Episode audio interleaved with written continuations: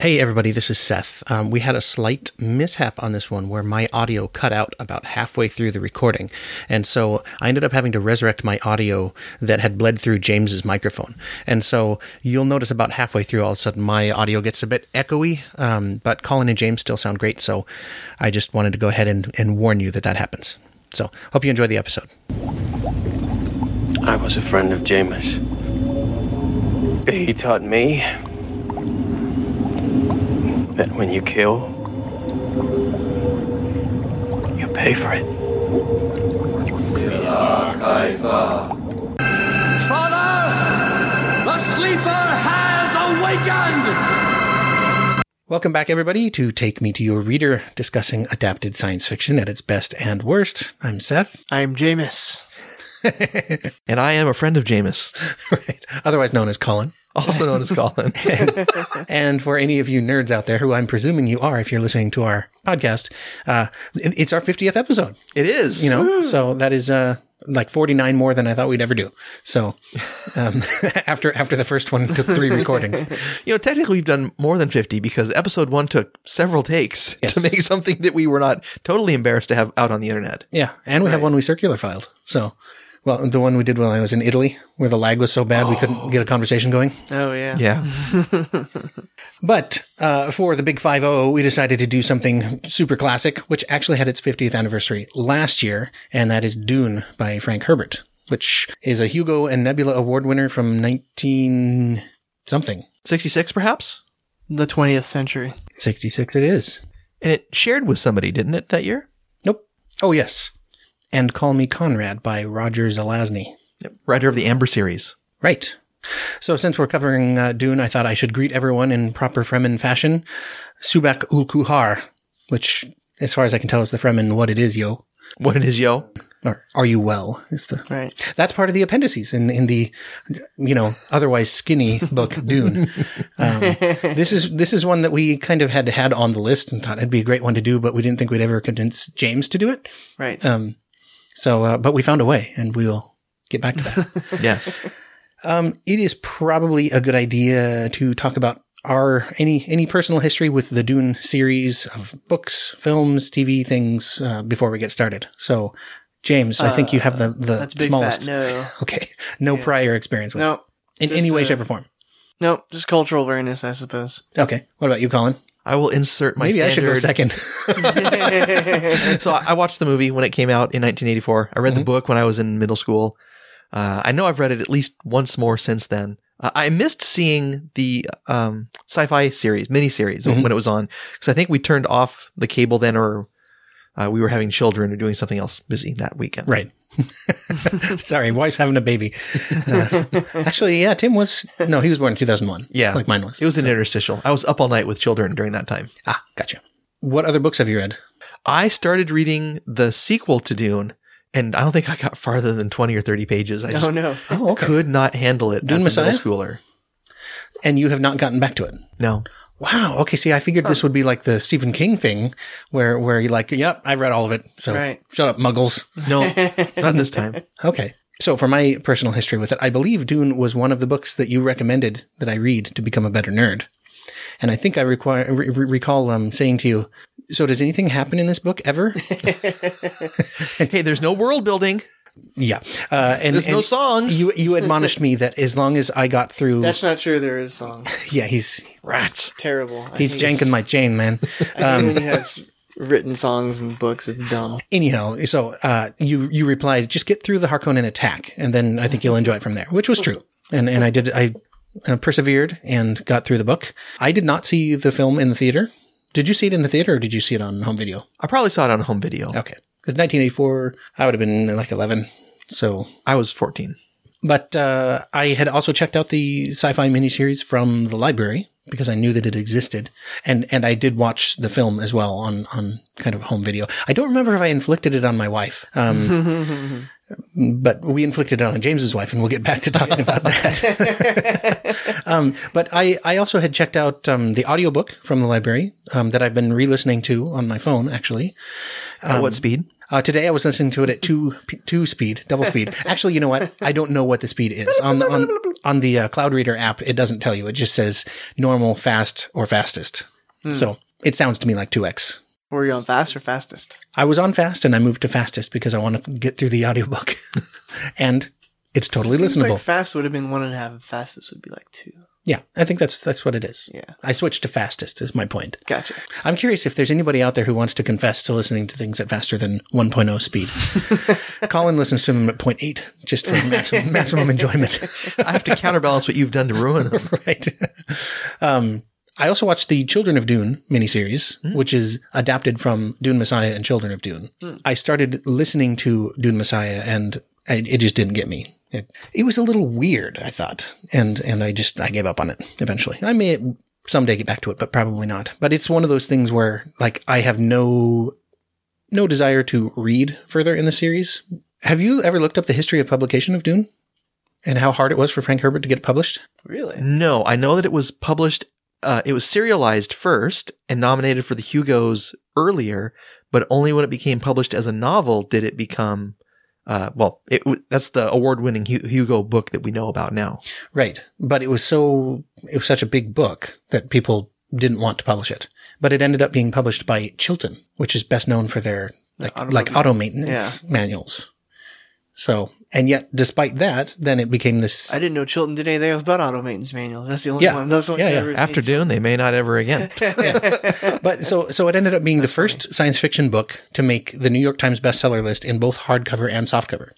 Oh wow. wow, And then in 1984, when the film came out, it went back to the bestsellers list. So, Nice. so if there's nothing else nice we can say about the 1984 film, and there may not be, um, at least it helped book sales. Pr- people probably had to go back to say, "I had no idea what that was. I'd better read the book to figure out what really happened." Mm. Right. So we'll get a first reader's perspective on this, of course, from James. Right. Um, but we'll also have we have two rereaders' perspective. But mine, I you know, the, I've read them read it twice within 10 to 12 years, Okay, um, where you read it a little more distantly. yeah, so I, I'm curious to see, you know, what, what you thought because I have a couple texts texts from you that are uh, indicative of, of some something. Um, but uh, Well, I, it it was a long time ago, and there had been some bleed through of the memories. Like I would have sworn that the uh, weirding modules were in the book, and they're not. I remember arguing with you about that. Yeah, Yeah, and uh, I actually don't like them, right. Yeah, yeah, and yeah. so I don't think they belong in the There's book. nothing to like about them. Yeah, Yeah, They're terrible. yeah. So of course, you know. We've, we've been concerned. We, we, we can't ask James to, to read Dune, you know, for ages. We're like, it'll take James a month and a half to read that book.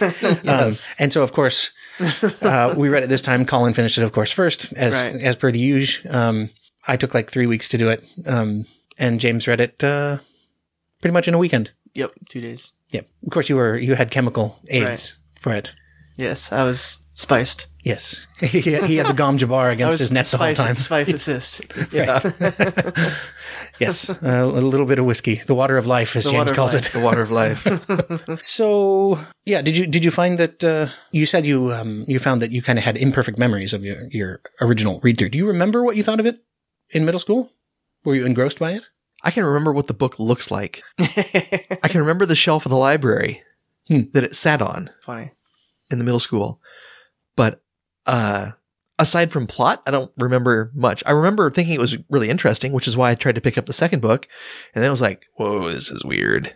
Well, it must have made enough of an impression on you that you recommended it to me. Mhm. So It's one of those seminal sci-fi books, right? True. Dune.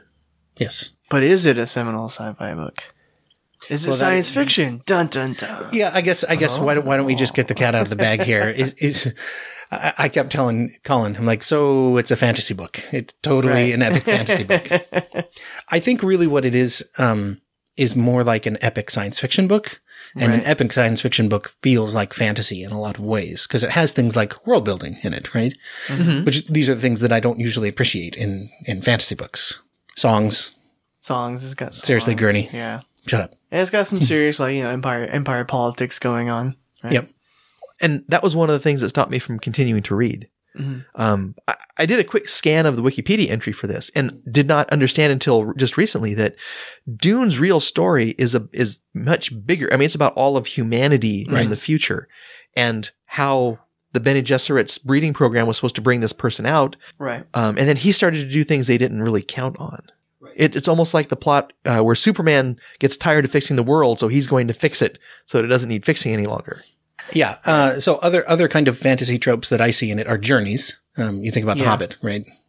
Um, Yeah, they because got, they got the heroes. The that hit. Oh, what is it called? The whole heroes. the hero's thing? journey. Yeah. Yeah. Yeah. Oh, yeah. It absolutely Right. fits in there. They got the hero's journey thing. going. but also just you know Paul and Jessica going across the desert to the Fremen, and then the Fremen going between Siege Right. and Siege, or Yeah. Siege and Siege. What is it? Siege. Siege. Siege. Yeah. It has com- confusing names where you have two major characters, both with H last Right. names, um, ne- neither of which have names that sound like normal names, like Thufir and Gurney. right. Um, not necessarily recognized. Yeah, I was kind of names, but- surprised Paul's name was Paul. Or Jessica. Given all the other names in the book, you have Paul and Jessica. What? Yeah. Unless, of course, he meant them to stand out because they're kind of the main character. Well, Leto isn't that that weird a name. I think it's Greek, maybe. I don't know. have Sounds you met anybody with that name sounds- before? touche. I have not.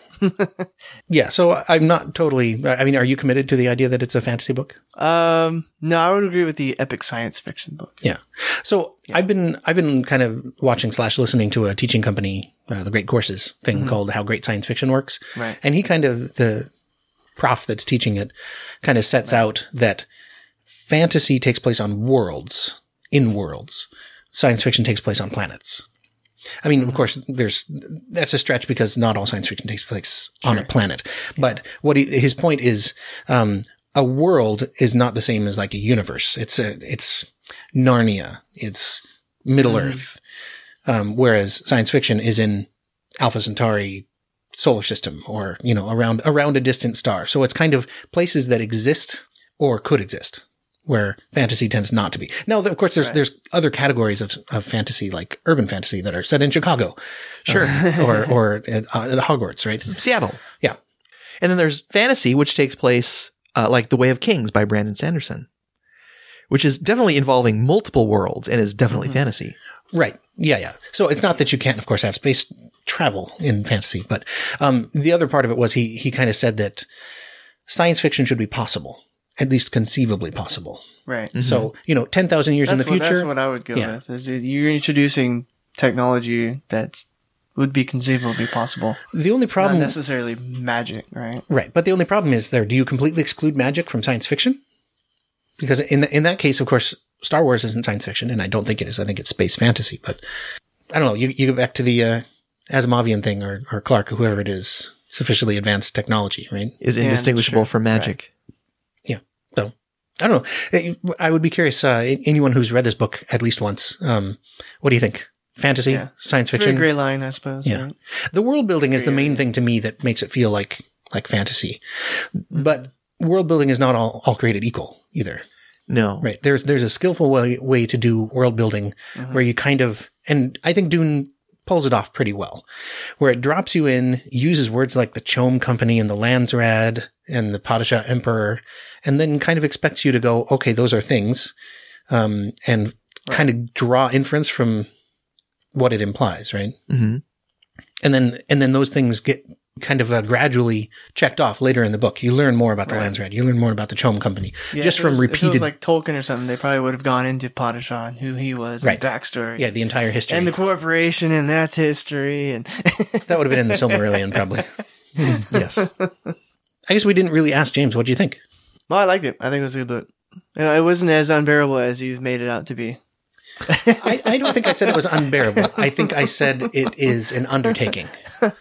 I And- didn't. I didn't. You know, maybe it was just because of all the the griping you had about it. You prepared it for me properly, probably. or I didn't feel like it was that bad once I actually read it. It's hard to tell. It's similar to like if you guys ever have kids, you're gonna you're gonna be like, it's not all terrible, like like Colin and Seth have made it sound.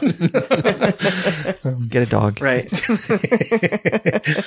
Yeah. So, from that perspective, you know, I was like, oh, this isn't too bad, and I got I got sucked into it. I liked it. It was good. I kept, you know, uh, I liked the way it was, at least in the ebook format. You know, each, each section was only like you know, ten pages, eighteen pages, twenty pages, Right. something like that. Short chapters Yeah, are, I are a like big the- boon for a long book. Yeah, the short chapters I think is probably what kept me going. Mhm. It, it had the fantasy aspects like you're saying, which I enjoy, Mhm. and also had the science fiction, which I, I like. One of these times we just need to do a fantasy title, um, because like I'm the the heretic against fantasy Right. books. I'm I'm not a, not the biggest fan, but should pick me a pick me a And there, there winner. was a point along uh, through while reading the book, I noted to Emily that I'm like, I'm not sure I want to watch the movie because I'm really enjoying this book, yeah, I remember. her and I'm mentioning afraid it's gonna ruin it. it. yeah. Just because I know what movie making was like back then. Well, so Colin, on on the reread, um, with all the whining about sphincters um, that you did, Spicy sphincters. Colin texts me out of the blue. It was kind of like the "what's old underwear" thing from when we Right. did predestination. Yes. He emails me if I have to read about Paul's sphincter one more time, Yeah, so and it's not Paul's sphincter, right? It's the it's the still tent. tent. It's the Yeah. still tent. Yeah. So it, they live on this desert planet and there's hardly any water. And so water reclamation is a huge technology. And you're allowed to get out of your personal reclama- reclamation suit if you're inside of a an enclosure, a building or something else that reclaims water for you. And they were out in the desert and they had a tent and they kept talking about the sphincter of the tent. Yeah, It- I it just is a had it. very frequent use of sphincter in that Yeah. section. Any other thoughts on on the reread? I'm glad I reread it to kind of set all those memories straight. Right. Well, so your your kind of concluding one was I finished Dune, my head hurts. Uh, just because there is so much of Dune, the story of Dune isn't over at the end of the book. The story of Dune is the introduction to a larger, a larger story, which we've just been introduced to. Paul struggles with the larger story all the way through the book, ever since he gets his, you know, Mm-hmm. Mhm. let's call them precognitive abilities, for lack of a better Sure. word. But yeah, holding all that in my head was I know, incredible, and thinking about what it must be like to be able to think like Paul. Right. Well, and how disorienting it was for him in places when he would have like that big branching, predicting the future thing. Mm-hmm. But like in this cavern, you know, during the challenge with Jameis is a blur Couldn't see because it, there's yeah. too many, like too many decision points. Okay. Well, it's it's but we we're, we're not going to do like a plot march through though. We haven't even done like the story. Can anybody do the story of this? I don't think it's necessary. Is it even possible? We could cover Uh, we could cover the most popular aspect, and if we're going to talk Right. about the movies, we should probably lay down some kind of framework. Okay. And of course, as usual, and I don't usually say it, I just assume anybody who's listened to us for Spoilers. any length of time knows, yeah, that we're going to spoil it. Yeah, I mean so- the book is 50 years old. The movies are 20 and at least almost 20 and 30 years old. So Yeah. screw it. Yeah. Okay. Well, why don't you try and give us a back of the envelope calculation? Okay, so there's a a Summon, universal. summon your mentat powers. yes, Mentat powers. I want to go all Brad Dourif, but I can't do that on, on command.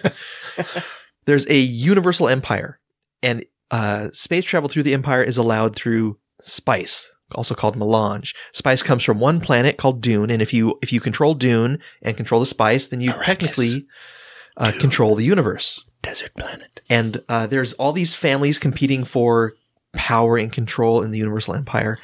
And uh, on Dune, there's a transfer of power between one family, the Harkonnens, and their uh, blood sworn enemies, the Atreides. Yes, the Capulets. Right. And Paul, Right. our our protagonist, is an Atreides, and uh, it's the story about how he. Um, He comes to know his terrible purpose. That's it's, Yeah. that that phrase is used throughout the book, where he gets these Quite a bit, flashes yeah. of terrible purpose because he is, in some senses, the result of a very very long breeding program.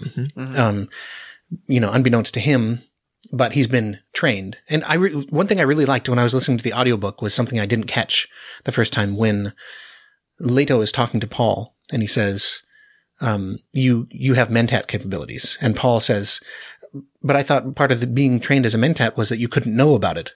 Oh, I get it, because he realizes he's been being trained as a mentat previously, but they hadn't told him about it. So yeah, he's like with that training from the, the Mentat training, with the Benny Gesserit training, and the fact that he, Right. you know, that the breeding down through the time, he's the perfect person to be affected by the spice and have it do a particular thing to him. right. But even then, you, you we haven't talked about the Bene Gesserit genetic breeding program. We haven't talked about how they go to worlds and change their mythology to Mm-hmm. Right. protect them if they come to the planet, so they can invoke these mythological memes, and then Right. people would would revere them. Yeah, the Missionaria Protectiva. Right. Yeah, yeah. And then, you know, through the book, as Jessica, who's a member of the Benny Gesserit and is Paul's mom, invokes these things, you're left wondering, well, how real is their religion if it's based on things that were implanted a long time ago? Right. And is any of this really real, or are they just fulfilling the prophecy so they can stay alive after they've been stranded on, on Dune? Right, it's a self fulfilling prophecy, right? Yeah, Like calling your shot after you can tell it's going to go in. yeah, yeah. But you, we could talk for 15 minutes about the different aspects of the story, Mhm. um, and really then wouldn't really do it service. Right. I guess one of the other kind of key parts is on Arrakis, he meets the Fremen, who are the kind of indigenous, I guess you would say, but you don't necessarily have to be from there to join the Fremen. Right. Um, but they, on this planet where it's hundreds of degrees, they are gathering water because they want, they have this long range plan, um, kind of based on the planetologists. At least that's the imp- im- impression I get that he had a plan to turn Arrakis from a dune planet, from a desert planet into a normal planet with still some dune, air you know, some desert areas. Which you would need, otherwise there's no worms. Yeah, but to bring life to it. And yeah, all of this is set in the midst of politics between the great houses um, in the empire and the threat of spice production being cut off. Yeah. I even thought of it in terms of uh, different stereotypes of personalities, like the do you mean? Harkonnens. Well, like the Harkonnens are kind of like notorious capitalists, Oh, sure. and the Emperor is kind of like the British Empire in control of everything with the with the royalty, Mhm. and the Bene Gesserit they're almost like you know the Catholics, and the Right. Fremen kind of have a whole um, Islamic thing going on with Yeah. their jihads and, Mhm. and Lisan al pilgrimage. Gaib Yeah. yeah, and Hajj, right? They, Um, and then you have Paul, who ends up kind of being a modern day Renaissance man. He has the Mentat side and he has the Mhm. Bene Gesserit side, Mhm. and he's able to unite those Well, he's- successfully. kind of Lawrence of Arabia in a lot of ways. T. E. Lawrence. You have not seen Lawrence of Arabia? when I give you that look, does it really surprise you to see him? This is a classic film, Colin. You need Yes. to see it. Yeah. Um, He's able to cross all those lines successfully, right? Yeah. yeah, Yeah.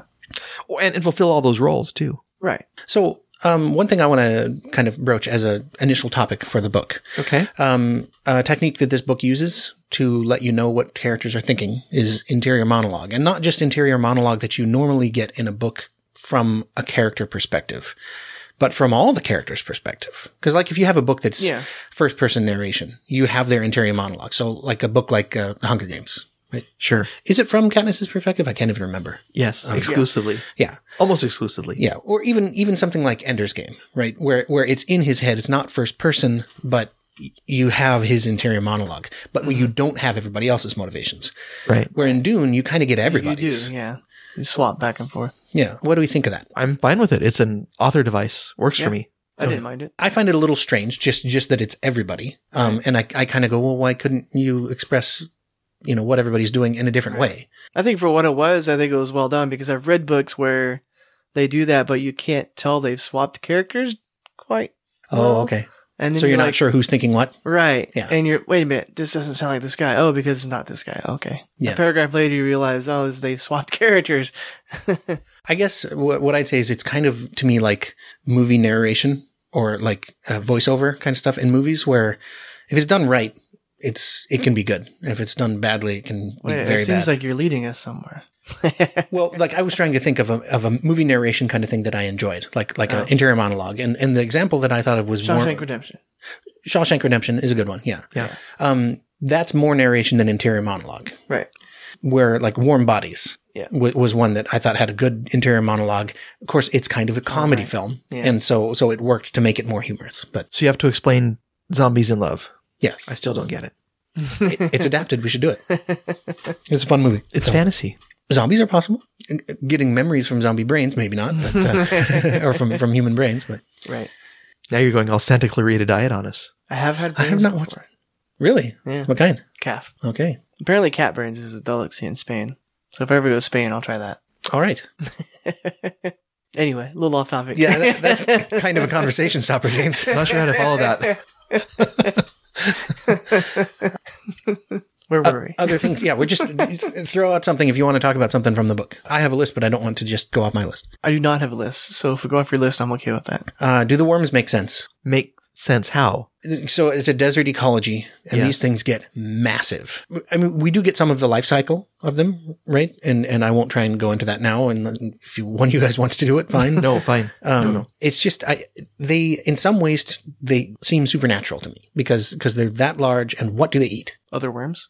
Maybe they're like sand dwelling whales where there's things in the sand that they process. Sand krill. Yeah. Sand krill.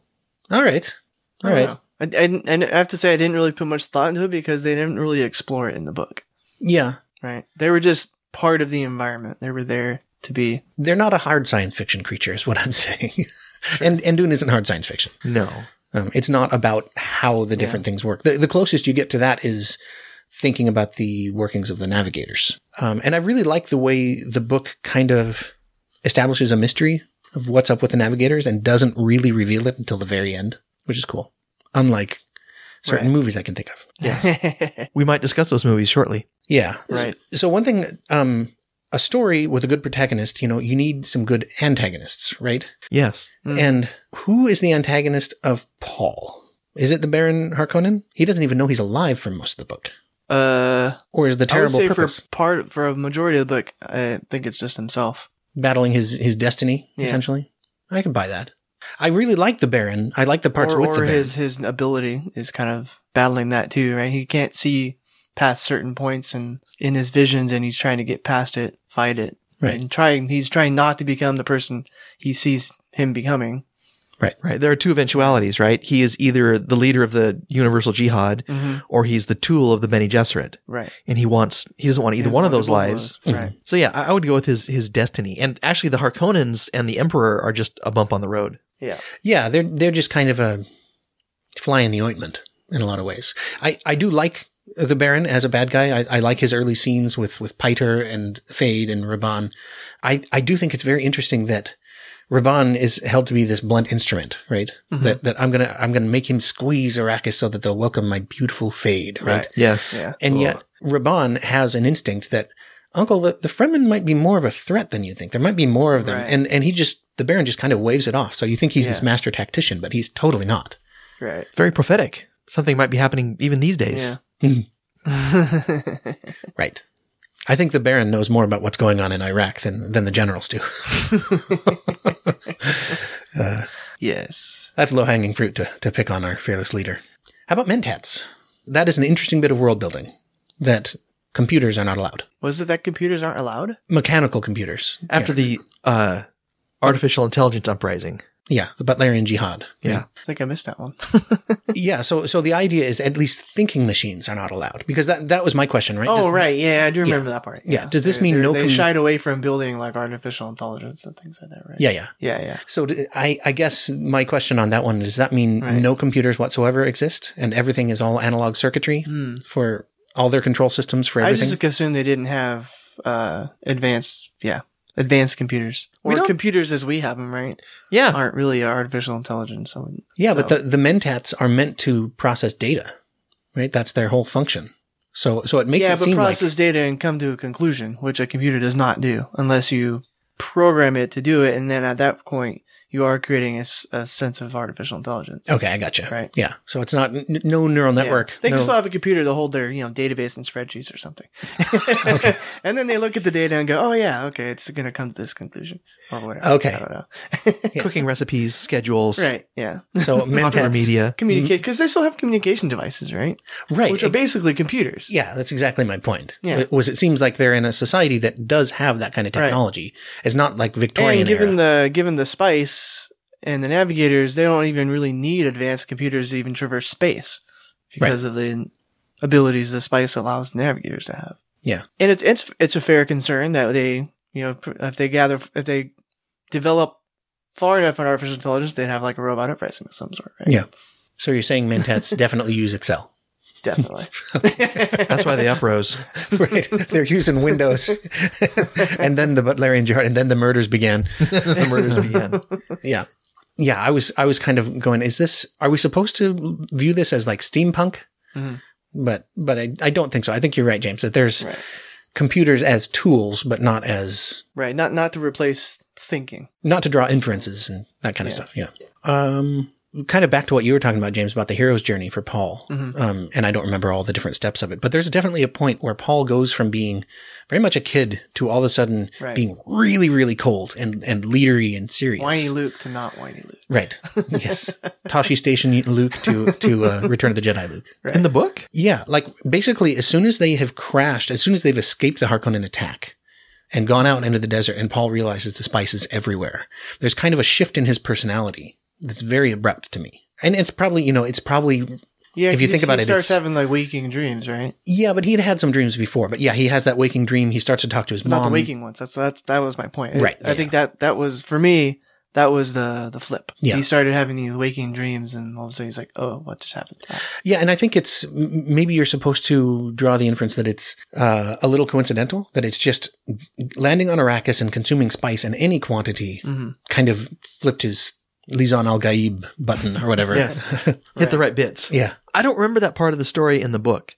I remember it in the miniseries, right. but but the Paul of the book seems much more the Paul of the 1984 movie, who's mature and Yeah. mentat trained and I never really got the sense in the book that he was a whiny brat. No, no. I mean, you get you get a little bit of right at the beginning, right? I'm not in the mood. Yeah, there's yeah, but that's just I don't I didn't I didn't see that as the whiny brat phase. Okay, I was just adolescent phase, you know.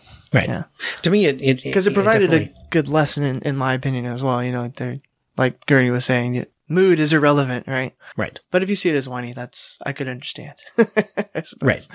Yeah, and we'll t- we'll talk about if there's any any whiny stuff. in Because it. you do have adolescent children, I do not. So true, I have a 15 year old. That is how they whine, And so Paul be is it. Paul is 15. So yeah. what? I've got to take the garbage out. that's what I say when My- Emily tells me to take garbage out. well, we, we have often said that Emily already has children. it's just it's it's just one one Right. big uh, yeah. Well, and um, she sold you out when I when I arrived here at 3 three p.m. and she Uh-huh. Right. Oh, said James is just changing out of his pajamas.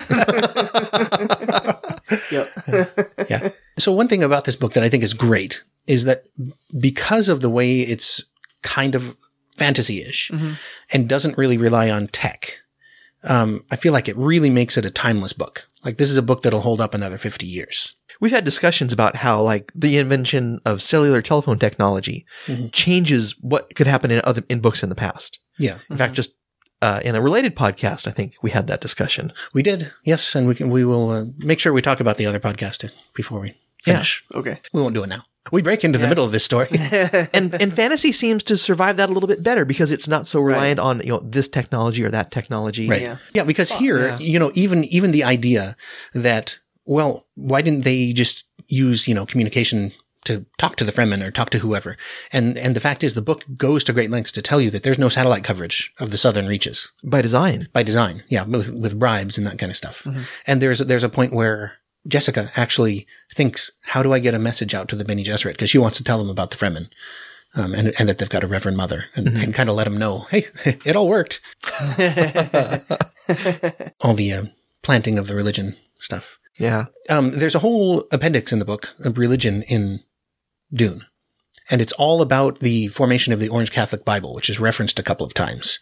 And essentially what it is, is Does these. this explain what that name means exactly? It doesn't explain what it means, but it explains what it is. And and basically what it is is this just- massive kept getting hung up on the orange thing. I'm like, why orange Catholic? right. I remembered it being old Catholic Bible. But then then I thought well, it doesn't read a lot like the Bible and, and it does in places, but some of the quotes I'm like pretty sure that one's not in there. I've read the whole Bible a number of times.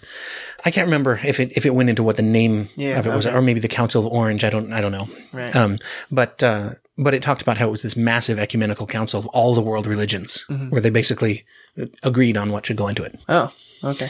They they basically all agreed. Look, none of us can be the one right one.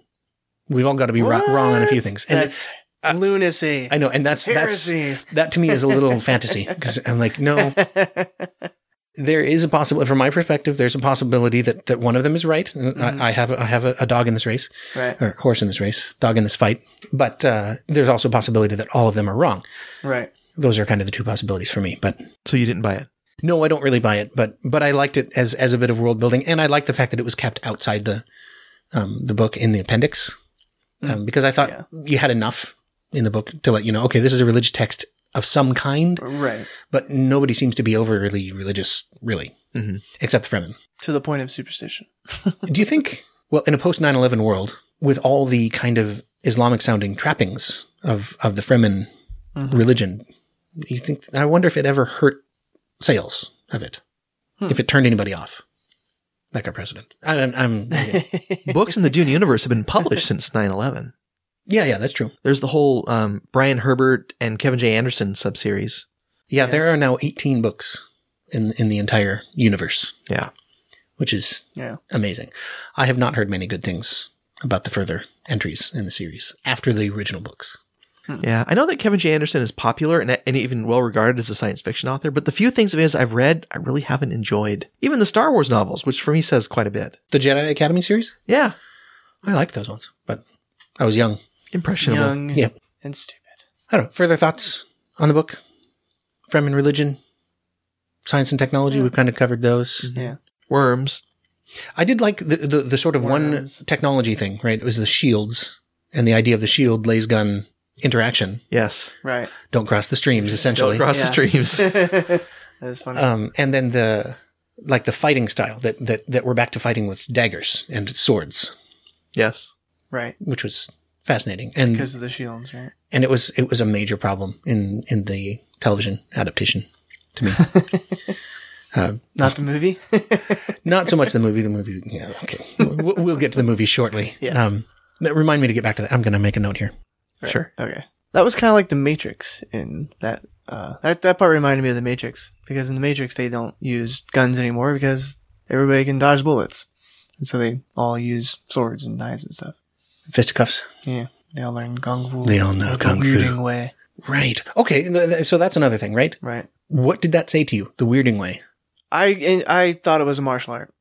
Okay. Indeed. Is that what you thought? Yeah. I had no, conce- uh, no, no concept whatsoever on. No, Given that it wasn't Okay. described, that's not too surprising. right? Yeah.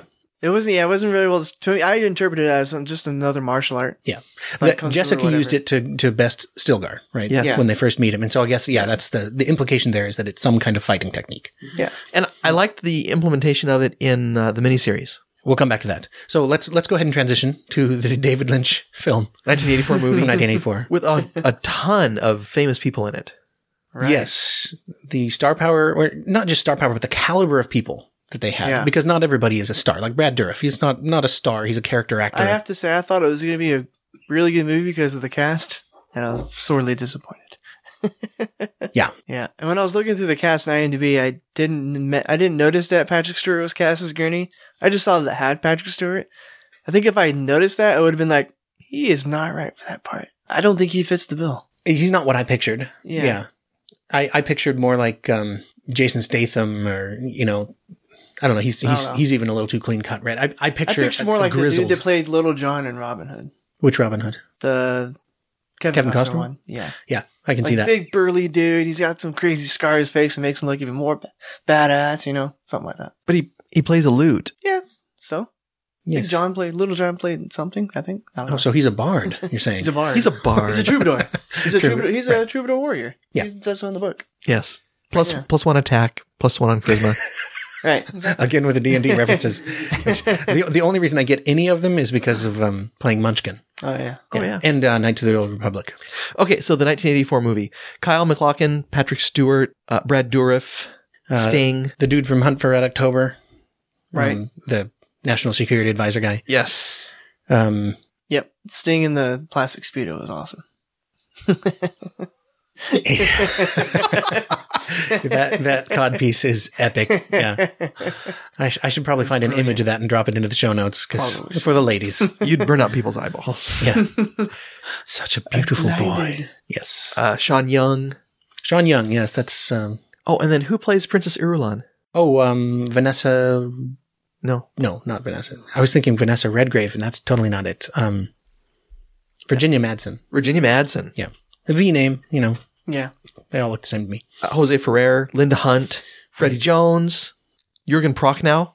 There we go. That's that's that's an actor that I enjoy. Yeah. So what the hell went wrong? Seriously. To me, That's the that's the question for this phase. yeah. To me, I think they put in things that don't belong there, like the weirding modules, and I think they took Right. out things which are really important, which is Yeah. uh, they made the Harkonnens the bad guys, Right. And the Harkonnens aren't the bad guys. that's interesting because I'm, I'm glad you got back to that because that was kind of what we were talking about earlier, right? Yeah, Right. That makes this a challenging thing to adapt in a lot of ways. it does. so I definitely don't. Of course, I can't agree with you that it's just because they took stuff out and put different stuff in. Um, I just feel like the script is completely incoherent. yeah. Yeah. There's a quote from William Hurt in one of the Wikipedia articles. It's, so it's referenced from someplace. Mhm. He wanted to be in that movie. I guess he really liked the Dune series or something. Mhm. And when he saw the movie, he was really glad he wasn't in it. Yeah. Mm-hmm. But you know, one thing the movie did really well that I liked and you probably absolutely hated, I liked the um the interior monologues coming out Oh, come because on. it helped. You know, it helped bring out some more of the story because you know, it's it's all the introduction of you know he knows our ways. Um, the sleeper away. yeah, but, okay, okay. So, um, Okay, come on, you, bring you it. got to be hoisted on your own petard here because because the the entire monologue is absolutely brutal in this movie. I mean, I mean the the weight of it is an entirely a negative. The- I, I get the idea that you're glad it was there in Yeah. concept, but in Right. execution, there there are so many places when that interior whisper thing that happened made that made that scene worse Right. like th- to me like 85% of them were completely unnecessary and like detracted from the scene made made me think oh they don't think i'm smart enough to understand what's going on Yeah. I Given think it the- was not well executed in my opinion. Uh, there was a lot there was a lot of times where I couldn't tell whether he was actually supposed to be speaking or not. Or it was actually in his head. They didn't make a whole lot of differentiation between someone actually speaking and someone talking in their head. I don't know when I you show don't a know how picture you of somebody. can do that, but it was a whisper right It was most a of the whisper. time. It was. Yeah. It sounded backgroundy, and their lips weren't moving. That's how you can tell they aren't speaking. there was there was a lot of times though where they didn't even show the person who they didn't actually show the person who was th- thinking in their head. i thought most of the time they focused on the face there were a couple times i think it was kind of from there were behind. several times where Yeah. they didn't do that. But there It was also- like, well, what the hell's going on here? there was also some bad ADR in there, so Oh, yeah. um, but it was usually a whisper, right? But I, so I guess I, I do understand. Basically, what you're saying is you like the fact that the interior monologue made it into the film.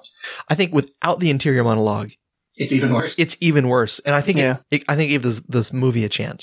So we may have to disagree about this. I think that without the interior monologue in the 1984 Right. movie, it would have been completely in, Yeah, completely yeah. incomprehensible. Right. You you guys would say that you agree that there should have been more content there, but not presented that way. Yeah. Yeah. You Seth, you would say it should be presented as as dialogue between characters. I no, not necessarily because that's kind of awkward, right? Um, I would dump most of the interior monologue altogether, and and say, look, film is a visual medium. Tell it with pictures, but I don't know how that works. I'm not a screenwriter, um, but so Right. let's start this conversation right now because there is a remake in the works, right? Yes. And you're you're telling me one of your big ticket items is interior monologue. I, I can't think of a better way to present the information from the interior monologue That doesn't mean there isn't one. right? That doesn't mean there won't be one. And ag- and again, right? The the the real purpose of this book is not Paul taking the planet back from the from the Harkonnens. The real purpose of the book is the beginning of his journey as you know the Mighty- Kwisatz Haderach, Right. the the destined person from the Bene Gesserit. Okay, and that is of course the main thing missing from the film, right? Yes. along with um, comprehensibility. Yes, because we even uh, before you had gotten here, uh, Seth was talking to Emily about this. Oh, okay. So, could you tell what the story was? No. Did you know what was going on in the movie? No. Yeah. Yeah, that was the probably if I could take anything from the movie or say anything about the movie is that without reading the book first, you don't know what's going on very well. well, if you're going to do a, do a a two hour adaptation of that movie. I think the only people that would understand are people that have read the book. Right. And when we talk about the miniseries, we'll have to have a separate conversation. Right. And I definitely want to circle back to kind of what our wish list is, what items we want to see in the new adaptation. And then we can kind of circle back when that one comes out and see how the movie did. So I could lose the weirding modules. Wouldn't miss those at all. right. Um, Yeah. Yes. wh- one of my favorite things from this movie is the portrayal of Baron Harkonnen. he is absolutely batshit nuts, flying around, ogling young boys, killing people by pulling out Yes. their heart plugs, cackling He's madly. also a quite disgusting man. he is an extremely Yes. disgusting man. You are not supposed to like him. Yeah. That's not quite how I pictured him in the book though. Oh, I nor, was- did, nor did I picture the flying around thing. Really. he's a serial pedophile in the Yes. book. Yeah, yeah, yeah. In the And book, so- yeah, yeah. Yeah, and since you can't do that, you couldn't do that in 1984. I'm hoping you can't do that nowadays either. um, but yeah, you got to make him grow some other way. And man, with that pustulescent Yeah. face and Yeah. flying around in Lilu's orange strappy outfit, he was. Uh, Yeah. They definitely made him disgusting. mm-hmm. Right. Um, I, th- I, th- I think they. So the, I got the sense in the book that the Harkonnen family was overall kind of like the the the evil family, I suppose. Right. And so they did a very good job of making them evil and more evil and disgusting in the movie. Yeah, but they're so mustache twirling though. That, that, Well, yeah, yeah, yeah, yeah. um, To the point of comical. It's kind of appropriate for the 80s, Like though. the first thing that I wrote down for this movie was all the eyebrows. like the men tats are in serious Right. need of manscaping. Well, it's obvious that they're mint hats. I was I was curious if the eyebrows were credited separately. In the, Right. yes, Mr. Durr's eyebrow double. I liked that they had the forehead hat, t- the tattoo for the men Dr. tat. Yui? Yeah, for Dr. Yui of the Imperial conditioning. So all, all these visual things I think were kind of done well and right. Right. So things that I liked about the movie. One of them, out of context, I thought was cool. In context, I don't like it, and and that was the navigator scene because we don't know anything about the navigators in the book. Not really. We know they're mutated. We think they're mutated. We know they're mutated to the point that they can, you know, execute wormholes and that kind of stuff. Right. But we don't see any kind of description of them. Paul asks about them. His father basically brushes it aside. And at the very end, in the climactic scene, Paul notices a navigator.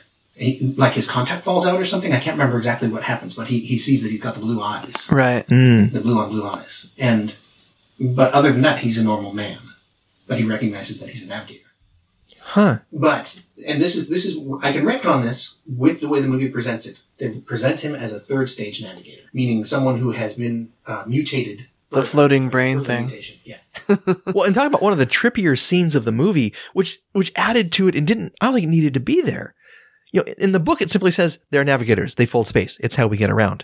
The movie has to show this guy emitting spice gas and warp farts and all kinds of Right. things coming out of his bodily orifices. Sphincter. Yeah, sphincter. More sphincter. Well, and there were other navigators there too, who looked more or less human but kind of freaky. Right. Yeah. Um, but in terms of like the art direction of that, and I like Jose Ferrer, who's a good actor. And Yeah. did what he could with the material. Um, so I kind of liked that scene, but I don't like the fact that it exists because it spoils the imperial involvement, the navigator um, complicity, and Mm-hmm. everything from the very beginning. Yes. And, and yeah, it takes all the punch out of the story. Really. Anything else, positive or negative, to say about the, the film? Positive. I liked the soundtrack. You like the photo electronic? I did. I think it totally fits. Yeah. You know, I had the soundtrack when I was growing up. I may still have it on a cassette tape back at at the house someplace. And I remember one of the names of one of the tracks, and it's The Flying Fat Man. You thought, I can be Flying flying, flying Fat Batman Man. someday. That's right. I just need some anti grav. That's what we should name ourselves when we're running. The Flying Fat Man? Only we don't go fast enough today. No. We could be the hovering, blown by the wind Fat Man. Sean Young uh, as Janie, Janie, whatever, is not given much to do, but I do feel like she fits the description better. Well, and she knows his right name. Oh, do we need to talk about Usul? Usul. Yes. Uh, does, She Yes. calls him that in the in the film. Yeah. Yeah. Yeah. This is one of my He, other he, gripes. he is. He is. The Tell me name about the Usul in waters of film. your planet, Usul. Okay, Right. come on. That's a quote from the book. I was arguing with James about this one earlier. I feel like Yeah. having three names for the character. It's four names. Four, really? Yeah. Um, you get it's Quisatz just- Shadarach, It's, it's Paul, very- well, Usul, or Wadib, or and Mahdi, Paul Wandi, and right? That makes five. And Mahdi. And Mahdi, Yeah, to make they refer to six. him As, as the Mahdi. That's a role. I tell you Yeah. more than that. Yeah, some of those are titles, like the Lisan Al Gabe and the Kwisatz Haderach and Yeah, I feel like that it's too much. It's it's like it's, it's pushing it over the fantasy needle to where I don't like it. you know, it's it's the Fremen culture though. Right? This is what we will call you in here. Now what do you want to be known of at large? Right. What is the name of the mouse? Right. I don't remember the exact quote. You can fill in the rest. Okay. Well, what I will say is something that I want excised from any future adaptations is the name Usul. I think that's something we want in every future adaptation. Usul. We win. You're wrong. All right. What did you think of the shields? The personal shields. Ooh. So we should talk about the CGI. Let's talk about the effects.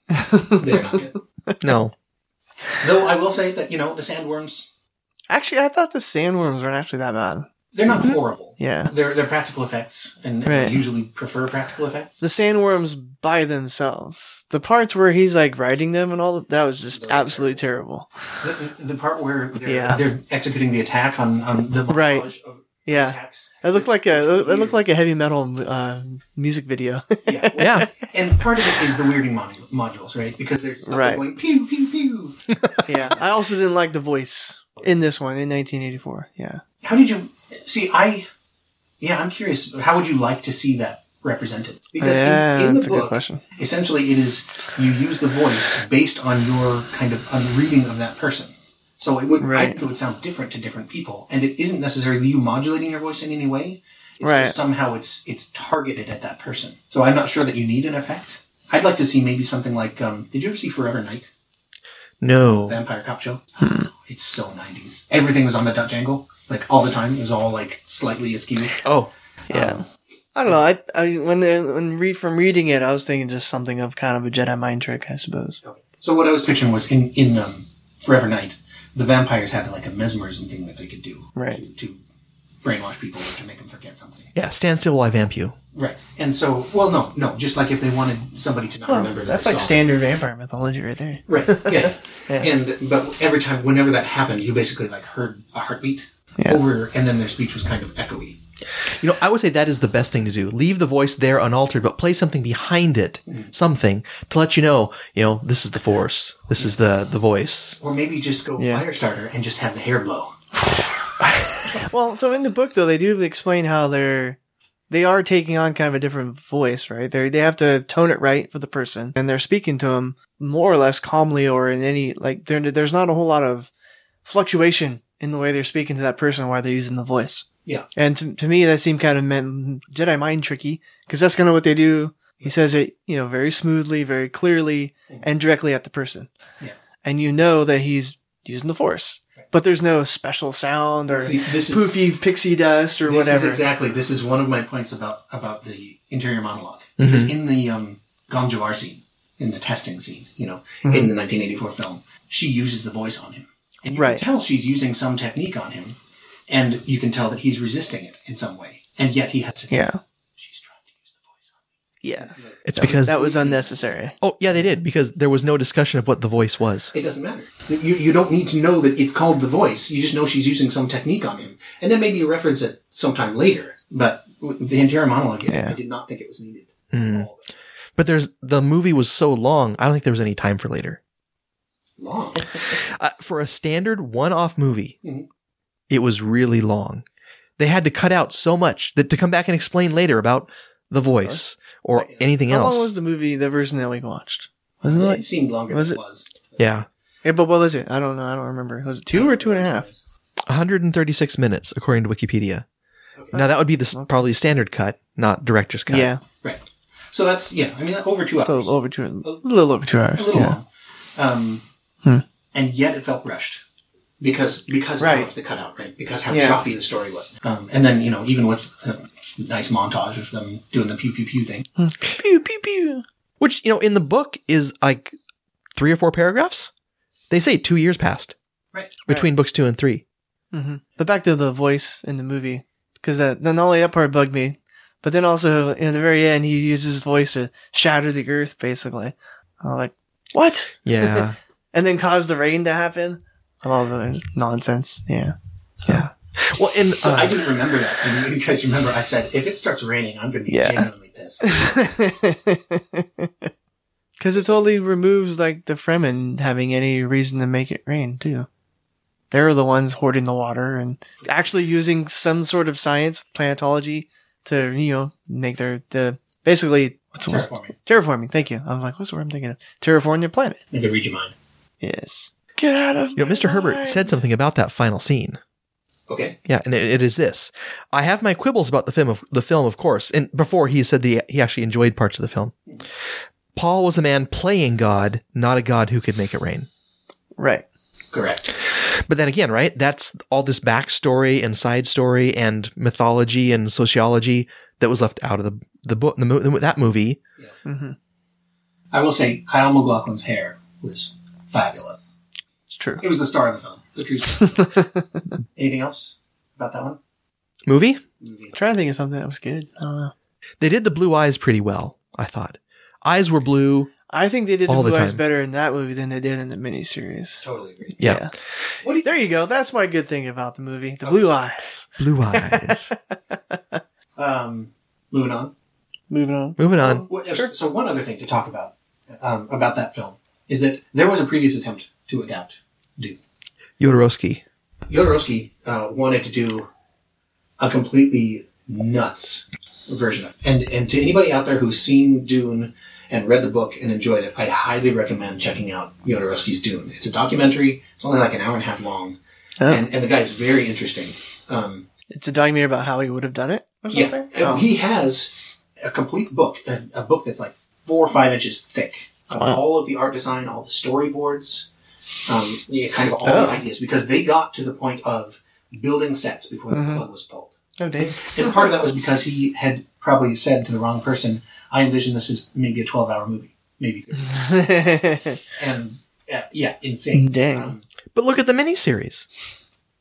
sure, but in you know 1972 or whatever it was when he was trying to do it, um, nobody was going to rubber stamp that, right? They, Right. they could just see budgets rolling. I imagine that would have been really, really, really expensive back then. Yeah, and well, and, Yeah. and the thing was, he wanted um, he wanted like, Mick Jagger to play Fed Ralph. Oh, He yeah. wanted uh, Orson Welles to play the Baron because he totally looked like he looked like he needed the suspenders. on his suspenders at that point. Salvador Dali as the Emperor. Oh my god. Oh, yeah. He had hired H.R. Giger to do the art design, and, and so there's there's still a lot of that that has made it into subsequent films like um, well, obviously Alien. Yeah. Um, so the influence of Jodorowsky's attempt really did influence future films. Just unfortunately, not really the David Lynch one. um, but yeah, he wanted Pink Floyd to do the music. Oh, that would have been That would've been perfect. cool. Instead, he wanted Yeah. to make it like a hallucinatory film, like, like a hallucination, but without the drugs. So uh, about budget, real quick. The budget for this movie was It was the first film over five million dollars produced by a woman. yeah, the budget was forty million. The budget for the three-part, six-hour miniseries, twenty million. And it Oh, showed. jeez. yes, credit where it's due. Rafaela De Laurentiis was the producer. Okay. Let's let's move on. We will talk about the the 2000 miniseries. if we Oh, must. how about how about we go overall thoughts? Because we're all negative on the 1984 film. Right. You know, even so, it's such a big part of science fiction history and culture. You should watch it. I don't know that I'd go that far. Yeah. I will say I was not entertained by it, and and that's that's hard to accomplish because even Rollerball, Right. I was entertained by how bad it was. you mean the 70s one? No, no, no, the, the, the remake. Oh, the remake. Yeah, like like the Rollerball remake would be a good one to watch just specifically to make fun of. Right. Like so bad it's good almost, but not really. Right. Where where this one I feel like That's a good point. there's not that much redeeming about it because it is simultaneously rushed and boring because the story is hard to follow. Yeah. Yeah. Well, and I, I think it's also a, a proof point in being careful about how you adapt things because sometimes things that don't belong, that were added to the story, get carried along in future adaptations. That is true. And that's not always a good thing. All right. So anyhow, overall thoughts on on the 2000. Uh, you, you'll go last. I remember enjoying it when I when I first checked it out from the library, just specifically for the Colin reason. Right? There's more of the book here. Yeah, there's a lot of book there, but there was no interior monologue, and so I was I kept on expecting people to say something like, you know, he knows our ways and being questionable, and you couldn't say that out loud in normal conversation at that point. No, you couldn't. But I I maintain that in that scene, you're talking about the scene with Kynes when, when with Leah when they first meet him. Right, and they have the they have their still suits on because they're going out to visit the manufacturing facility. Yeah, and he he checks the fit and he asks him if he's seen it before, and you can kind of see from his face this this is significant. You don't know exactly what, because you don't really introduce the all that many of the prophecy elements. Right. Um, The prophecy is downplayed, but he, uh, Paul's role, I think, is a little closer to the front. Yeah. You know, he says at one point to Jessica, you know, that I am more than the Kwisatz Haderach. Yeah.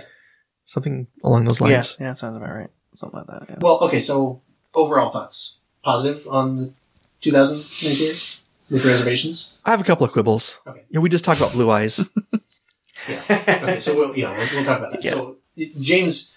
Uh, Due, due to considerations not beyond our control, but we wanted a podcast today and we were watching yesterday. right. Um, Colin and I had already watched the first part of it, right? The first disc, or no, I guess the first episode. First episode. yes. So Yeah. since James has already read the book, we told him just start with us on episode two and you'll be fine. So James is not commenting on the entire miniseries. Um, so you missed This is true. you missed some things that I'm going Doesn't to. sound like I missed much. yeah, But what, what did you think overall of the 2000? it was pretty crappy.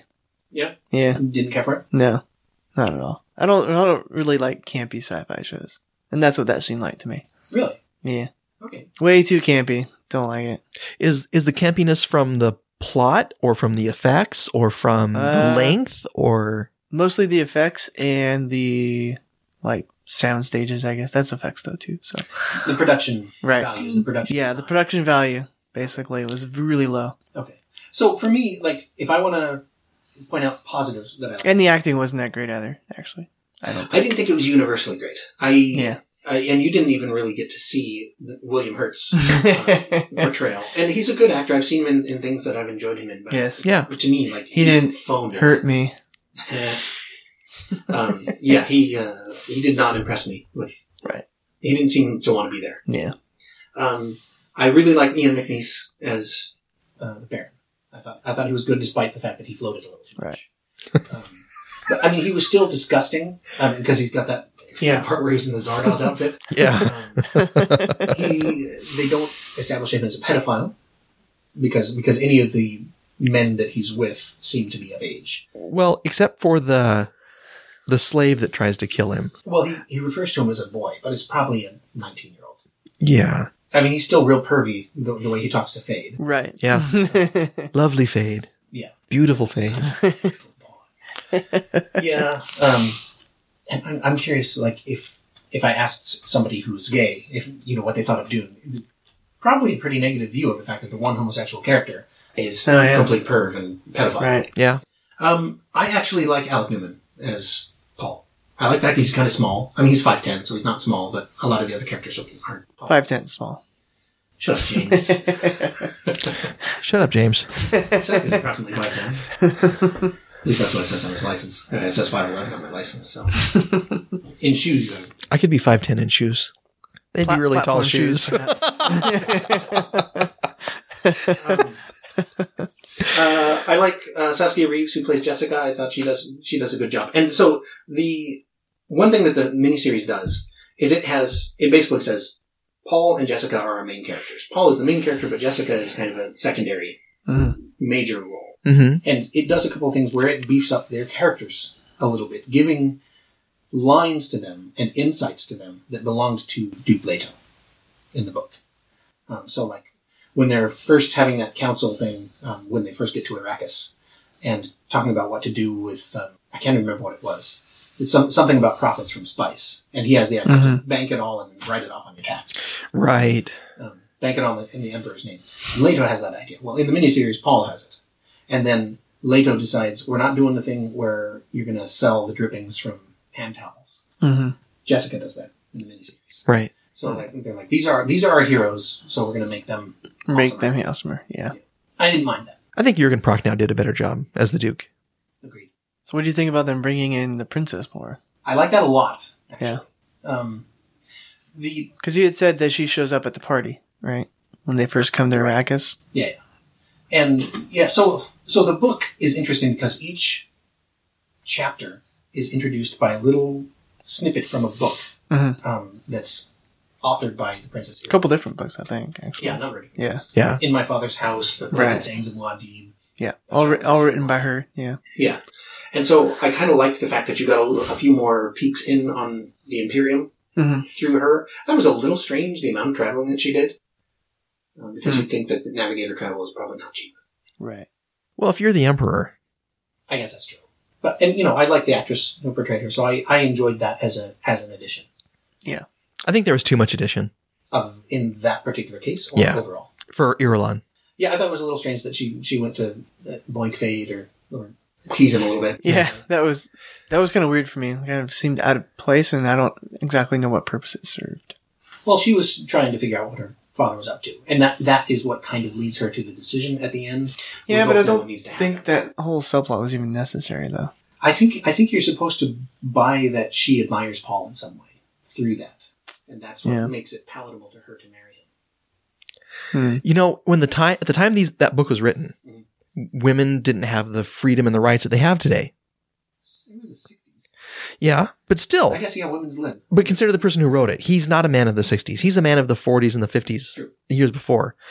Um, and I- I'm thinking of other science fiction as well. There was the um, the Dorsey series by Gordon R. Dixon, where one the ruler of one planet was bred to be specifically attracted to the most powerful man in the universe, the galaxy at that time. And you can tell by her actions who the powerful person actually is. So people are always watching her, right? Hmm. Um, Mm-hmm. as a Interesting. as a Hmm. princess, Irulan would have done the right thing for the empire to to consolidate power right. and con- and take care of her position. yeah. So I I think it's I think the whole I think her whole subplot is irrelevant Okay. Yeah. and it was Well- unnecessary. I didn't mind. I I mean, I Yeah. I will stick with what I said before. I really like that, but Yeah. so that's an addition that I liked. But they might have introduced it just to fill out three hour and a half episodes. So That is true as well. yeah. I mean, it's not like there's other stuff they couldn't have done. Yes. Um, one thing, so one thing I like about Alec Newman, and you didn't get to see this part of it, where where he's kind of the younger version, m- more immature Mm-hmm. version. His hairstyle changes, um, but, Oh, really? but we were describing him as the the Luke wanting to go to Tashi Station version of That's of, funny. of Right. Paul. right, right, right. Yeah. I didn't feel like that was in the book. Not so much, but but I thought it was an okay portrayal. It, gi- it gives him some dynamic range. Mhm. We should mention that the 2000 thing probably aired in standard definition, Yes. Hmm. Yes. uh, oh, and therefore it might, might Maybe fall the under- effects might have held up better for me. yeah, it, it, it might be that we, we go with James's injunction to go with Firestarter, watch it on VHS, Right. or in standard definition. Very international cast to the to the television thing, probably for Yeah. budget reasons, because international actors are probably cheaper because you don't have to pay Screen Actors Guild fees and that kind of stuff. True. Right. So you have, and they shot it in Prague, and so and Oh, okay. on stages, you know, on, on Right. stages, Clearly on Outlaws, stages. you know. Yeah. And that's that's one of the weak parts, like you said, the production values Right. are not great. Where you're like, wow, that sand looks like it's inches thick. Right. well, and the lighting seems off. The Yeah. lighting, yeah. it was There was always the soap orange opera. lighting during the day, and then the blue lighting. I didn't every get the other blue time. lighting. That did not make Yeah. sense to me. And it was everywhere. Must have been in reflected moonlight or something I guess. odd. Yeah. and the eyes. The eyes are Right. The, I- the Yeah. ICG was absolutely terrible. The book very clearly describes him as being blue on blue, hmm almost without irises or openings, right? Yeah. And the 84 movie, I think, did a pretty good job at that. Although I think the eyes were So like I- luminescent in the dark. Yeah.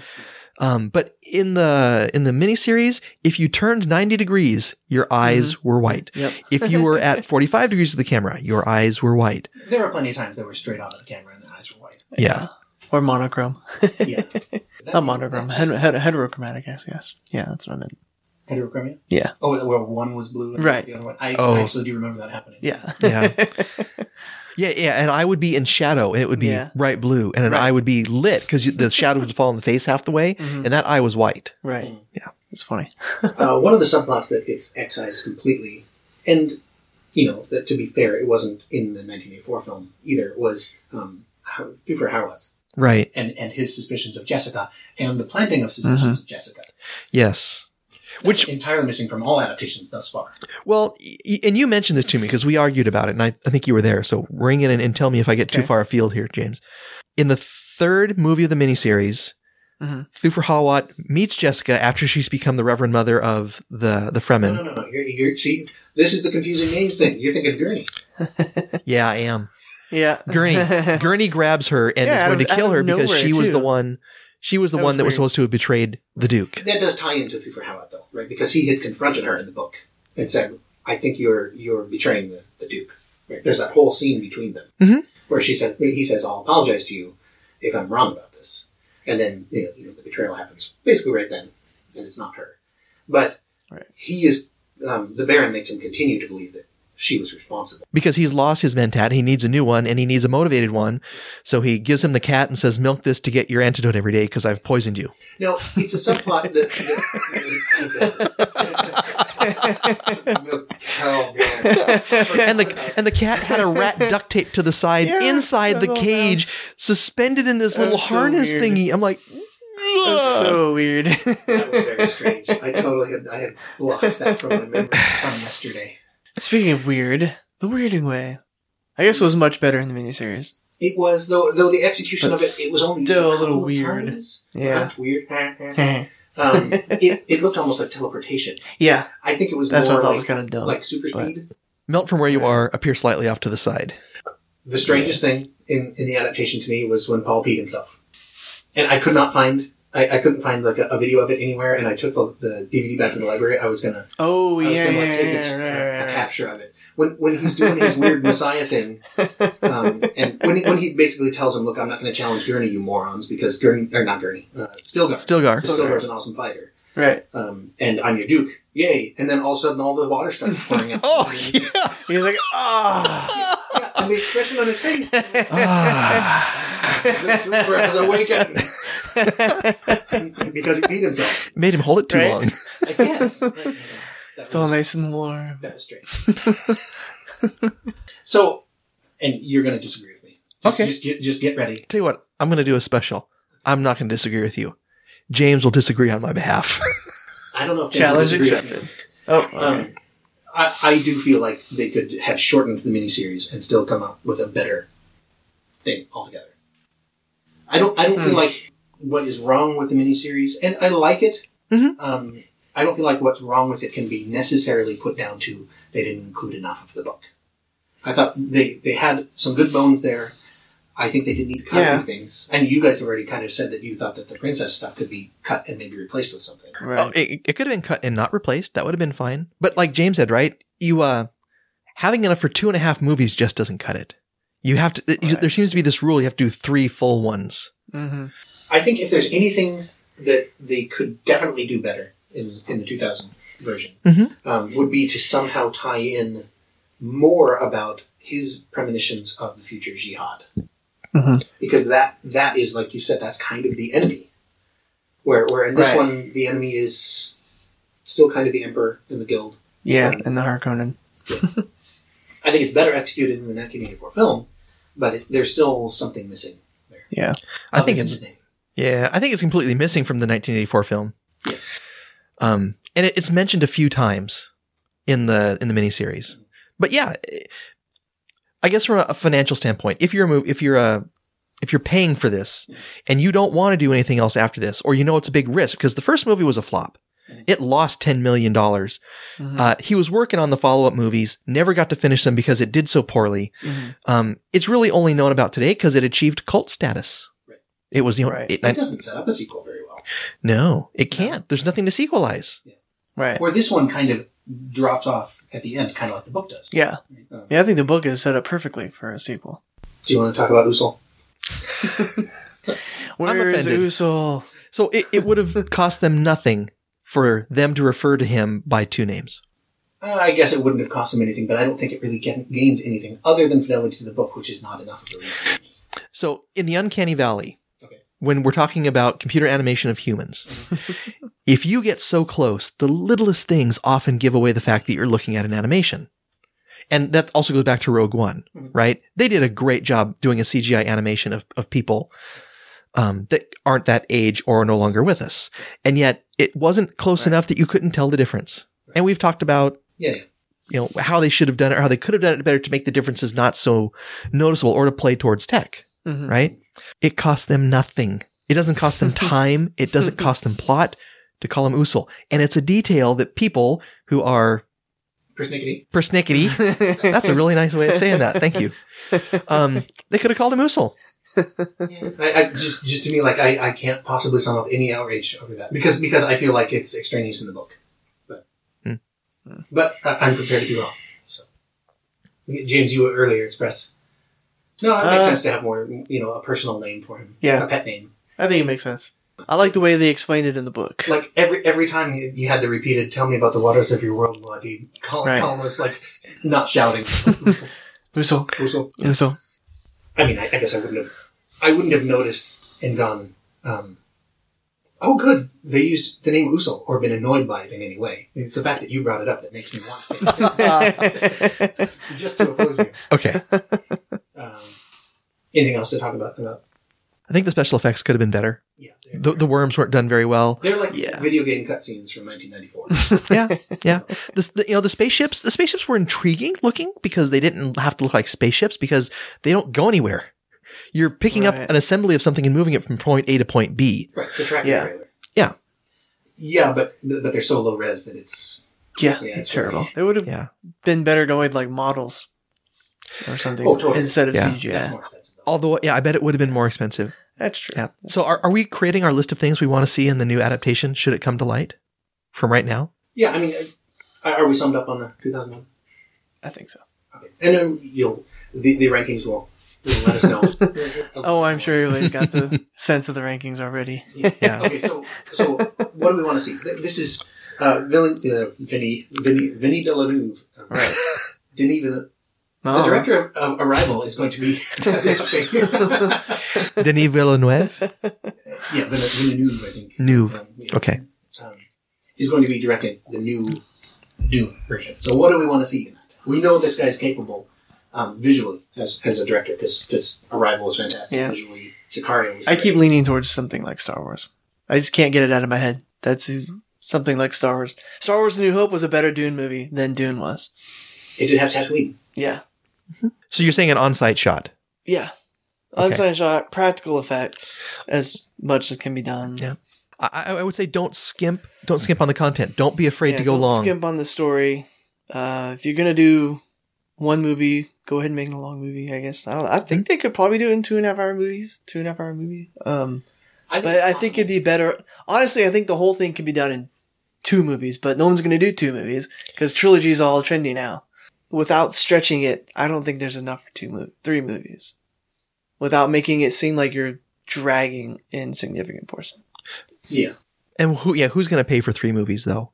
Right. For any for that amount of content, if it's going to be a movie released Uh-huh. in the theaters, um, it's got to appeal to audiences. Yeah. And Unless unless he's going to bring in some more books, maybe I don't know to make it a trilogy. But Yeah, and that potentially could. Although Yeah. Dune Messiah takes place sometime after. It doesn't doesn't pick up Right. exactly where it leaves off. Yeah. But there's enough yeah, so I think implication. I think they could do that. I think if they do the script correctly, they could probably pull off a two and a half hour movie or something like that. Colin was holding up four fingers. I know, I saw Oh, that. Four Yeah. You've gone with the wind. I think there's four hours of solid content there. I think there is four hours of content. I don't think it's necessary to include all of it. right. But we've already seen one two and a half hour or one hour, one two hour, 20 minute attempt, Right. and it failed. Miserably. So the question is, how much more? Well, oh, okay, but what I'm what I'm saying is I, I don't necessarily agree that just adding more time would have done anything to help the 1984 one. It was an incomprehensible script. Mhm. I think it is possible. Which is why I mentioned Okay. script with the right script. There definitely has to be the right script because all this, I feel like all the stuff was there in the 1984 film. I mean, you went with as much as you could do it, except for the shield effects, with the personal shield effects. They could have done something better If they there. ditch the weirding modules, there, right there, you have Right. 30 minutes or so. Just pick a martial art that's vastly different than all the other martial arts being used. Whatever. You know, have all them boxing and then all of a sudden Kung Fu comes out. Yeah. Brilliant. There you go. Done. See, solve that one. It's clearly different. Right. Therefore, it, different is weird. It's a weirding way. Bam, you All win. David Carradine is still. Am I right? right? He's Is he dead? Yeah. Oh, dang it. That'd be that would be one thing for me. Yeah. That'd be the the second thing, I suppose. All right. So, so one one for me is I would like to see it non-linear.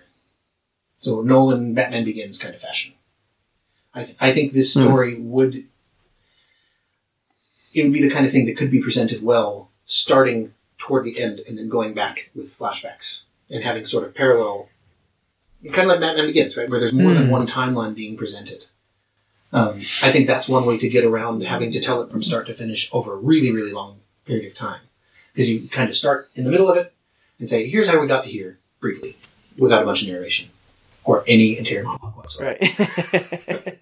Right. So that, that that's on my uh, on my excrement list. Um, I could see get I could see that being kind of confusing with the prophecy aspect of it, though. could be The foretelling of the future. If you're go- if you're if you're constantly bouncing back and forth. I, yeah, but I guess I guess the way that I think it could work is that you know Paul talks about I see the present, right? Like I can I, I Right. know what's going on above this planet at this moment too. So the Yeah. fact that he has those powers to me lends it. Right. But I guess going That back what first you previously said with uh, you would have at least I think you said something to this effect where you would have liked to see more of the the future jihad happening. Uh, in his mind, Yeah, in his mind. Yeah. But if you're bouncing back and forth already, trying to tell the story, I think seeing that in his mind might be kind of confusing. yeah, but he sees it at multiple points in the story. So Right. so you could have him having those visions throughout the storytelling. I mean, th- there's definitely pitfalls, and I don't know what um, Yeah. V will do. Right. I can't pronounce his name. Yeah. Do we know who the scriptwriter is? I mean, the director has a l- huge amount of say in it, but you, we all know, right? If the studio says you use this script and you direct this movie, Right. the directors have a couple of options. Yeah. You you do it as is and you take your lumps, or you walk away. presumably someone on his team that he's worked with in the past. Anything that Colin you would like to see in the film, you, other than four hours of film? I, I don't know that four hours is necessary, but I think you're gonna you're gonna Just need watch more than Expanded two and a half. I, I would watch the expanded edition. It's going to be a long movie either way. Yeah. Has to. Be. Um, you know, as much fidelity as as the script and directing time will allow. Right. So blue eyes, Usul, prophecy, foreshadowing, foretelling. You know, you s- if you're going to prune it down, you're going to have to print out some plots. Um, don't stick in other things if you're just going to pull it out, though. Don't put in wedding modules. Don't don't give us a whole bunch of scenes with Princess Irulan. Don't tell us a lot about the Harkonnens. Not necessarily needed. Establish that they're bad and they're in control of Dune. Are they the antagonist? They're not really the antagonist. The Bene Gesserits are more antagonists. The Fremen are more antagonists from the book. Because option A is universal jihad, Mhm. and option B is Bene Gesserit tool of control.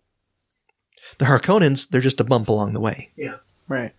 I don't know. It's it's pretty tough to think of any any real way to do this without getting all the politics in. And if you get the politics in, then you still need the Harkonnens in some way. You do, I guess what we're saying is it's going to be a trick. To, Yeah. To, to pull it off. yes. The man that can do this should win an, an award for it. Yeah. The team that can do this should win an award for it. No, it may be that they come up with some novel novel plotline that makes it awesome. I, you know, it, it's risk reward, right? Absolutely. You can take a book that has been around for, you know, 50 some odd years Mm-hmm. in the public consciousness, or you can add your own stuff to it and become reviled all for the rest of your career. Could be. right. Yeah. It'll be fascinating. Uh, did we cover everything we were going to get back to? Uh, you want, did you want to talk about the weirding way? I, I mean, I'd like to. I agree with James. What do you Like, mean? Making Oh, it yeah, some yeah. kind of a martial art Right. is sufficient. Oh, the, Yeah. the thing that, the thing in the 2001 series, one thing that bothered me um, was at the end they come charging in with their knives, and the Harkonnens are all in the Sardaukar are all there with guns, and they don't repel the charge. 'Cause I guess they're that good. The weirding way lets them dodge the bullets, Right. They had bullets. The Fremen. Yes. Yeah. but the way it was filmed, and this is another another problem with that action at the end, right? And this is something that I feel like you could have cut 20 minutes off Mm-hmm. that final action set, scene, just gotten to him confronting the Emperor and fighting Fade. yeah, I don't think those battles were actually probably No, it necessary. was impossible to tell what was going on. It was not Yeah. not an example of good action, and neither was the Right. 1984 film. It was Yeah. filler. It was gratu- gratuitous in, th- in that it wasn't good action. if you can't tell what's going on, why do you care? right. And in 1984 and 2000, Didn't add anything. Yeah. Right. I mean, if you, I guess if you're in Prague and you can inform that many people, it is impressive to see that many people, real people, on a screen doing something. But maybe then you do one shot of that. Maybe they're rushing the castle. Right. well, they That's did- still there- there- impressive. There was a wide CG shot of them charging them. Yeah, there was. Right. Um, but yeah, so so much of it was quick cutting. You know, zoomed way too far in. You couldn't tell what was going on. You could tell that person fell down onto a soundstage. Yeah. Yeah, uh, I think we're about ready to rank them. Yep. James, you want to go first? Hmm. I'm not sure how to rank the, the last two. Definitely book first. That's my boy. I don't even think I can rank the other two. You could leave them off the list. I've done that. yeah, because I don't think either of them were worth watching that much. All right. The book's worth reading. I would definitely read the book. What you call? I'm gonna do something pretty similar, but I'm actually gonna rank movies. Um, uh, book, miniseries, movie. No surprise. Yeah. I still think you should watch the movie. It, it it influenced the future movie. It gives you a good perspective on you know how not to do things. um, Yeah. Yeah, the miniseries did seem like it was more of an adaptation or a remake than an adaptation. Well, I, I don't think it, it took all that much from the 1984 film, other than the Flying Baron, the Flying right? Baron. um, yeah. So for me, I, I I'm I'm with Colin. Book, Yeah. miniseries, film. Um, I don't see a lot of virtue in the film at all. Um, the miniseries, New. you know, I liked it the first time I watched it, and it, it's one of those things. Like I feel like if you're deciding I want to read Dune Messiah, you could go and watch this miniseries, and you'd get it would refresh your memory of what happened. Mhm. But you'd miss some of it. You'd miss a lot of the core of it, where the actual struggle was, because you didn't get that much of it in the, in the miniseries. And it's, Yeah. Mhm. it's hard to adapt. yeah, it- it- books with significant interior monologues like Jumper, like Dune, they're hard to film. Well, with this one, especially with, with all of the the, the Bene Gesserit plans and the prophecies and of terrible purpose, it's yeah, it's hard to get on celluloid or digital. I heard that they were going to release a new Star Trek movie. And to prepare people for the Star Trek movie, they did a they were thinking about a prequel comic, which covered some of the events that they didn't feel like would make it into the movie and, and do well, right? It's it's backstory and grooming. Mm-hmm. Maybe that kind of approach would work here for the new Dune adaptation. Mm. Where you you you put out They kind of did that for the something. Matrix too, right? In between the first and The second, Animatrix. they had the Animatrix, Yeah. Yeah, it was backstory. Y- which gave a lot of backstory for the second movie. yeah. Yeah, So then the question is what what would you put in that versus what would be in the movie? Yeah, that's that's hard to say. one thing that about wraps it in. Of course, you can you can check us out uh, pavementpodcast.com and uh, facebook.com slash pavementpodcast, and we will probably put something up there to let you know what we're doing. Yeah. Maybe, maybe not. Maybe we'll just do something in secret. Ha. Dun, dun, dun. Speaking of which, uh, I, I have started a side project tangentially related to Take Me to Your Reader in that it involves books. He's he's doing another podcast on us, James. Uh, so it, it's called uh, Hugo's There, the Hugo's There podcast, kind of based on John Darby Campbell, Who Goes There. Get it? Right. Um, and the idea is I want to eventually read all of the Hugo Award winning novels. But I don't want to just go through in order. I want to have a guest on and have the guest pick the book. Um, but for the first one, I asked Colin to help me do the very first one. gotcha. The Demolished Man by Alfred Bester. And that episode is up on the website, hugospodcast.com, which I need to I need to turn on the Facebook page for that. Um, it's Oh, actually the feed is live and everything. It's just I haven't finished doing all the social media and that kind of stuff. So um, hugospodcast.com. And that, like I said, that one's got Colin in it. Not every episode will have a Colin or a James. I've got Right. uh, a bunch of other podcasters who have signed up to do a book. So Cool. I'll do kind of some networking with other shows that I enjoy. Mm-hmm. Mhm. And I probably next weekend I will record um, a Dune podcast because I just read it and I had somebody who was Oh, interested. there you in go. it. Cool. So might Nice. as well do it before I forget what was in the book. right? Which is again why I'm listening to the audiobook. cool. May the dune rise up to meet you. and the spice always flow free. That works. The spice must flow. Yes, Spice must flow. spice must flow. Are we good? We're good. We're good. Cheers. All right. Bye, everybody.